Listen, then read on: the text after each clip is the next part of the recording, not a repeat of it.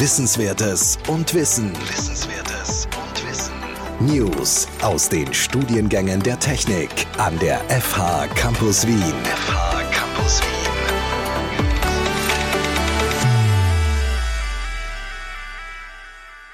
Wien. 5G bezeichnet das Netz der fünften Mobilfunkgeneration und ist damit direkter Nachfolger von 4G, auch bekannt als LTE bzw. LTE Advanced. 5G zielt auf höhere Datenraten, verbesserte Kapazität, geringere Latenzzeiten und ein intelligenteres Netz ab.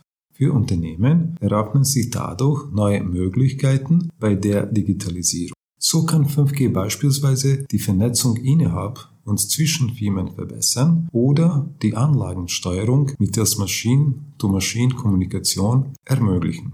Für EndkundInnen bringt die Technik ein deutlich schnelleres mobiles Netz und eine wachsende Zahl vernetzter Gegenstände im alltäglichen Umfeld. In dieser Folge geben wir gemeinsam mit einem 5G-Experten einen kurzen Überblick über diese zukunftsträchtige Technologie. Wir sprechen über die konkrete Funktionsweise der 5G-Technologie, Einsatzszenarien, Vorteile, Herausforderungen und die Relevanz für InformatikerInnen. Die Entwicklung der Informatik und digitalen Kommunikation war nie so schnell wie heute. Und sie wird nie so langsam sein wie heute. In diesem Podcast stellen wir wichtige Themen rund um unsere Informatikstudiengänge der FH Campus Wien vor, die Sie optimal für diese Entwicklung vorbereiten werden. Willkommen zu dieser Folge von unserem Podcast 10 nach 10. Mein Name ist Igor Miladinovic und ich bin der Studiengangsleiter von den Studiengängen Computer Science and Digital Communications und Software Design and Engineering. Willkommen auch von meiner Seite. Mein Name ist Sigrid Schiefer-Wenzel und ich unterrichte in diesen beiden Studiengängen. Heute reden wir über ein teilweise umstrittenes Thema. Wir reden über die 5. Generation von mobilen Netzen, auch bekannt als 5G. Und unser Gast heute ist Jürgen Wolfhofer, der sich mit diesem Thema seit mehreren Jahren schon beschäftigt. Jürgen, am Anfang würde ich dich bitten, dass du dich kurz vorstellst. Ja, herzlich willkommen auch von meiner Seite. Danke, dass Sie dem Podcast zuhören. Ich arbeite für die A1 Telekom Austria. Das heißt, ich habe direkt mit den Mobilfunktechnologien der 2., 3., 4. und jetzt auch der 5. Generation zu tun. Aber nicht ausschließlich, beschäftige mich auch mit dem Festnetz und freue mich heute, den Fragen rund um das Thema 5G mich widmen zu dürfen. Vielen Dank. Ich nehme an, jeder, der hier diesen Podcast hört, hat 5G schon einmal gehört. Trotzdem die Frage, wie würdest du 5G jemandem ohne viel technischen Hintergrund erklären? Was ist 5G? Es gibt so circa alle 10 Jahre eine neue, wenn man so will, Major Release, also eine große neue Mobilfunkgeneration. Im Jahr 1990 kam mit der 2. Generation, also mit der 2G, mit GSM die erste digitale Generation und dann alle 10 Jahre, 2000 war es 3G, 2010 startete 4G und jetzt im Jahr ca. 2020 hat eben die 5. Generation gestartet. Wichtig ist, man darf sich das nicht vorstellen, wie es kommt einmal alle 10 Jahre etwas Neues, sondern in Wahrheit gibt es viele kleine technische Schritte, die diese Mobilfunkgenerationen weiterentwickeln. Und 5G ist jetzt einfach, wenn man so will, die aktuelle Generation. Für Endkunden oder für Nutzer bringt eine neue Generation typischerweise 2 Dinge. Einerseits schnellere Datenübertragungsraten und im Speziellen bei 5G ist es auch niedrigere Latenzzeiten, das heißt kürzere Antwortzeiten, worüber sich vor allem die Gamer typischerweise freuen. Vielen Dank. Es gab viele Diskussionen, die gibt es immer noch, ob 5G eine Evolution oder Revolution ist. Man kann es so oder so sehen. Aber wie siehst du die Unterschiede zwischen 5G und 4G?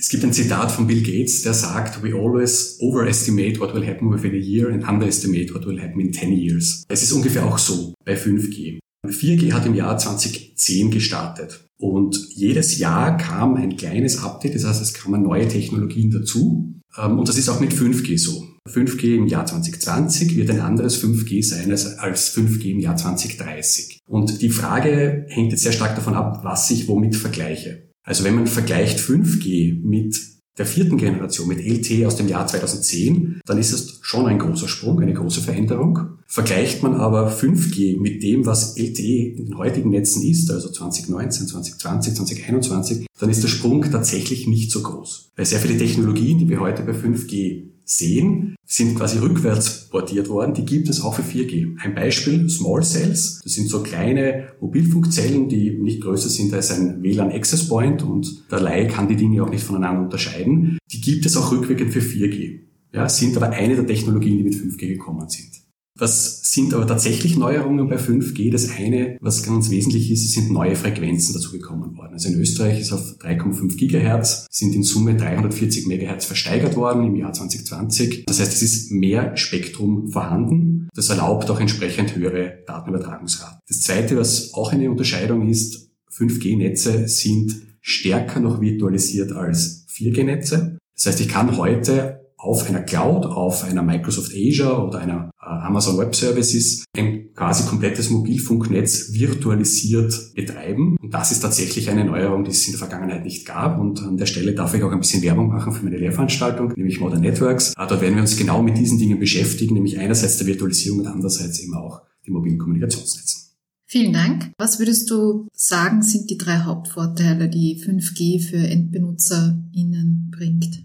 Auf der Upside, auf den Vorteilen oder bei den Vorteilen ist definitiv das Thema der höheren Geschwindigkeit. Da gibt's aber dann, wenn wir, glaube ich, später auch noch dazu kommen, auch noch das eine oder andere Aber. Das hängt nicht davon ab, wie viel an Band, also wie viel an Frequenzspektrum tatsächlich an dem jeweiligen Ort vorhanden ist, aber höhere Geschwindigkeiten. Die Architektur erlaubt es, niedrigere End-to-End-Latenzen zu ermöglichen, also kürzere Antwortzeiten.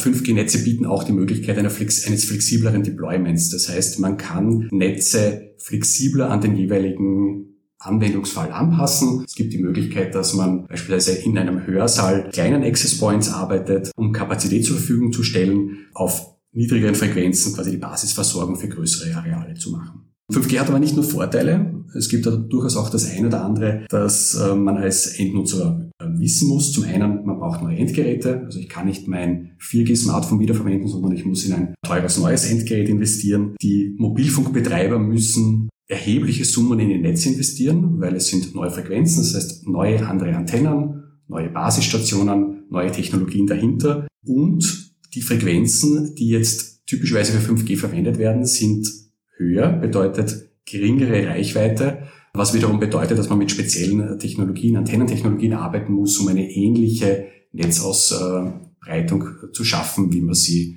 eben von 4G-Netzen kennt. Ja, und Mobilfunker sind typischerweise auch geneigt, sie wollen auch Geld verdienen, das, was sie investieren. Das heißt, gerade am Beginn einer neuen Technologie ist es so, dass typischerweise die Tarife auch ein wenig teurer sind. Vielen Dank. Jetzt ist es so, dass unser Studiengang heißt Computer Science and Digital Communications, das heißt Informatik und Kommunikationsnetze. Was ist deine Meinung? Warum und wie tief sollte sich ein Informatiker oder eine Informatikerin mit dem Thema 5G auskennen? Mobilfunktechnologien generell, und das betrifft jetzt sowohl die heute dominierende Technologie, also 4G LTE, als auch 5G und dann vielleicht in Zukunft in 8, 9, 10 Jahren 6G, sind Technologien, die omnipräsent sind, die wir täglich verwenden mit mehreren Geräten, mit immer mehr Geräten. Wenn man sich heute ein neues Auto kauft, sind da typischerweise 2 bis 3 Mobilfunkmodule verbaut, die auch im Hintergrund laufend verwendet werden. Das heißt, es führt an Wahrheit in dieser Technologie sehr wenig vorbei. Das Thema IoT wird wichtiger. Auch da ist Mobilfunk eine Möglichkeit, nicht die einzige, weil nicht alle Anwendungen lassen sich dadurch gut abdecken, aber auch da ist es ganz entscheidend. Generell das Thema mobile Kommunikationsnetze wird in der gesamten IT-Branche von Jahr zu Jahr in Wahrheit wichtiger. Kabelgebundene Netze sind auch da, aber sie verlieren ein Stück weit an Bedeutung. Einfach weil wir es gewohnt sind, mittlerweile unsere Dienste völlig unabhängig vom Raum und vom Ort in immer dem gleichen Maße zu verwenden.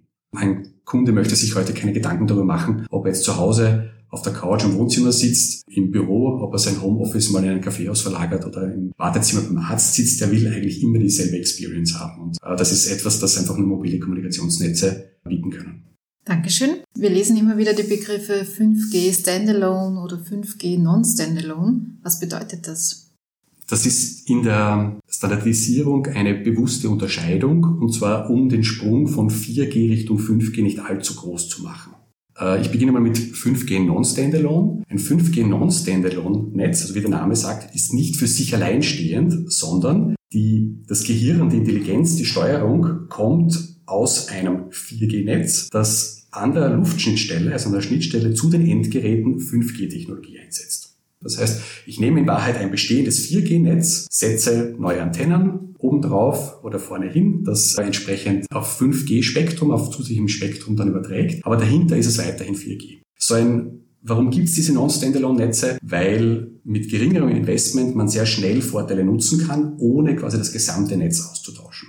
5G Standalone ist etwas, das eigentlich bereits im Jahr 2020, 2021 da sein sollte. Es hat sich allerdings sukzessive verschoben. Das ist tatsächlich ein für sich alleinstehendes, echtes 5G-Netz. Und einige der Eigenschaften, die man in der Standardisierung immer wieder liest, diese Latenzzeiten mit einstelligen Millisekundenbereich beispielsweise, sind etwas, das nur in Standalone-Netzen da sein wird. Man kann es sich auch vielleicht so ein bisschen beschreiben, Non-Standalone ist so ein halbes Fake-5G-Netz, also Standalone ein echtes 5G-Netz ist. Da muss übrigens doch ein bisschen aufpassen. Es gibt auch bei den Non-Standalone-Netzen noch einmal ein bisschen getrickstes und ein doppelt getrickstes 5G-Non-Standalone. Es gibt nämlich eine Technologie, die heißt Dynamic Spectrum Sharing, DSS, und die erlaubt es den Mobilfunkern, auf einem bestehenden 4G-Netz, auf einer bestehenden 4G-Frequenz parallel zum 4G-Signal auch ein 5G-Signal zu übertragen. Damit zeigt dann das Smartphone 5G an. In Wahrheit ist aber der Vorteil für den Endnutzer ein wesentlich kleinerer. Man kann aber durchaus einen Tarif verkaufen. Genau. Und auch daher werden wir uns in der Lehrveranstaltung natürlich damit ein bisschen auseinandersetzen, damit da keiner der Studierenden dann auf die Tricks der Mobilfunker reinfällt.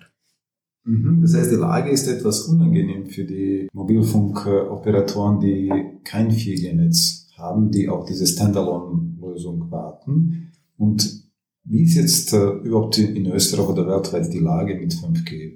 Wie weit ist jetzt Deployment? Wie weit ist die Abdeckung mit 5G-Netzen? Also ich starte mal vielleicht in Österreich. Der Rollout einer Mobilfunkgeneration erschreckt sich typischerweise über 10 Jahre. Das heißt, schauen wir vielleicht zurück in die Vergangenheit, wie war das bei LTE? Im Jahr 2010 wurde gestartet und selbst im heurigen Jahr wurde immer noch in 4G investiert. Das heißt, nach wie vor werden nicht nur defekte Komponenten ausgetauscht, sondern es werden auch weiterhin neue Standorte entwickelt. Warum? Weil Kapazitätsbedarf steigt, weil mehr Teilnehmer dazukommen. So wird es auch bei 5G sein. Man hat im Jahr 2020 gestartet und der Ausbau von 5G wird möglicherweise im Jahr 2030 fertig sein.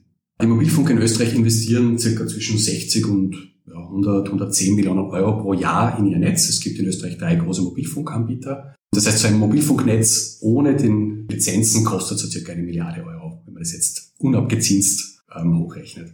In Österreich, wenn man sich jetzt 5G-Deployment konkret anschaut, dann haben die Mobilfunker einige tausend Standorte in Betrieb. Das ist etwas, das laufend mehr wird. Man muss allerdings dazu sagen, man muss immer aufpassen, ist da ein bisschen getrickst worden oder nicht. Also hat man tatsächlich neues Spektrum verwendet. Diese 3,5 Gigahertz Frequenz, die im letzten Jahr versteigert wurde, ist sehr attraktiv, weil es ist ein neues Spektrum. Es sind tatsächlich ungebrauchte 100 Megahertz, die jedem Betreiber hier zur Verfügung stehen.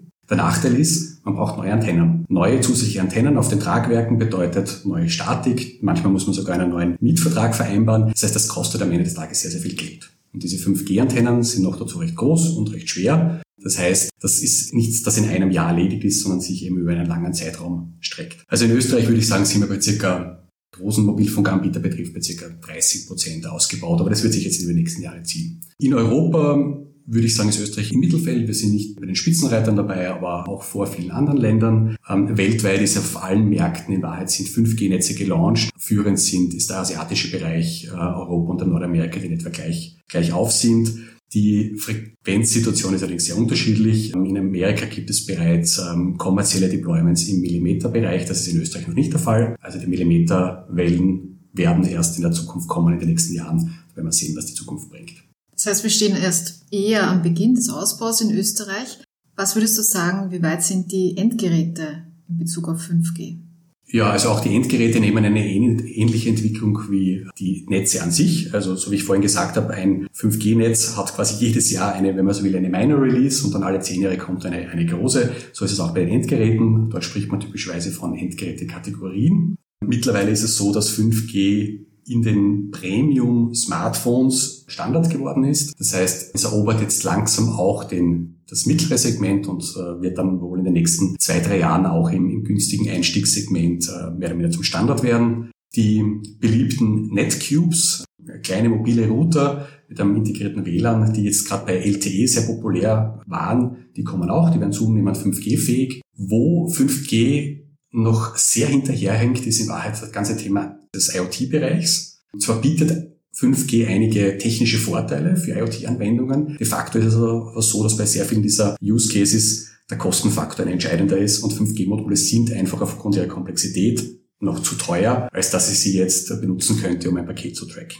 Das heißt, ich erwarte, dass in den nächsten Jahren da auch ein Preisverfall kommen wird, damit sich auch 5G zunehmend im Bereich etablieren. Dankeschön. Und was wären für dich die Anwendungen, die für 5G besonders gut geeignet sind oder die besonders von 5G profitieren?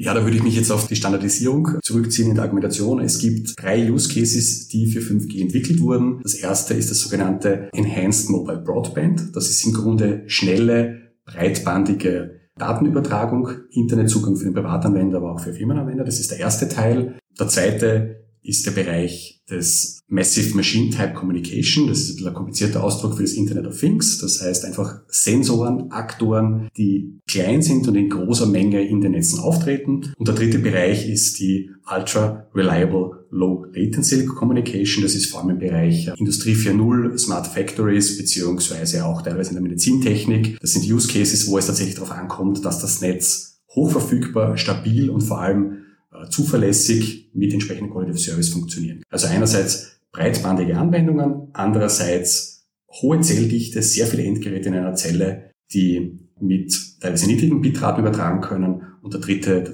Standbein ist die zuverlässige Kommunikation. Wo sind die heutigen 5G-Netze schon dort, wo sie hin sollen? Das ist bei der breitbandigen Übertragung. Die anderen beiden Use Cases, die hinken ein bisschen hinterher. Die werden in den nächsten Jahren zunehmend kommen. Teilweise erfordern sie, vor allem was URLLC betrifft, eben auch Standalone-Netze.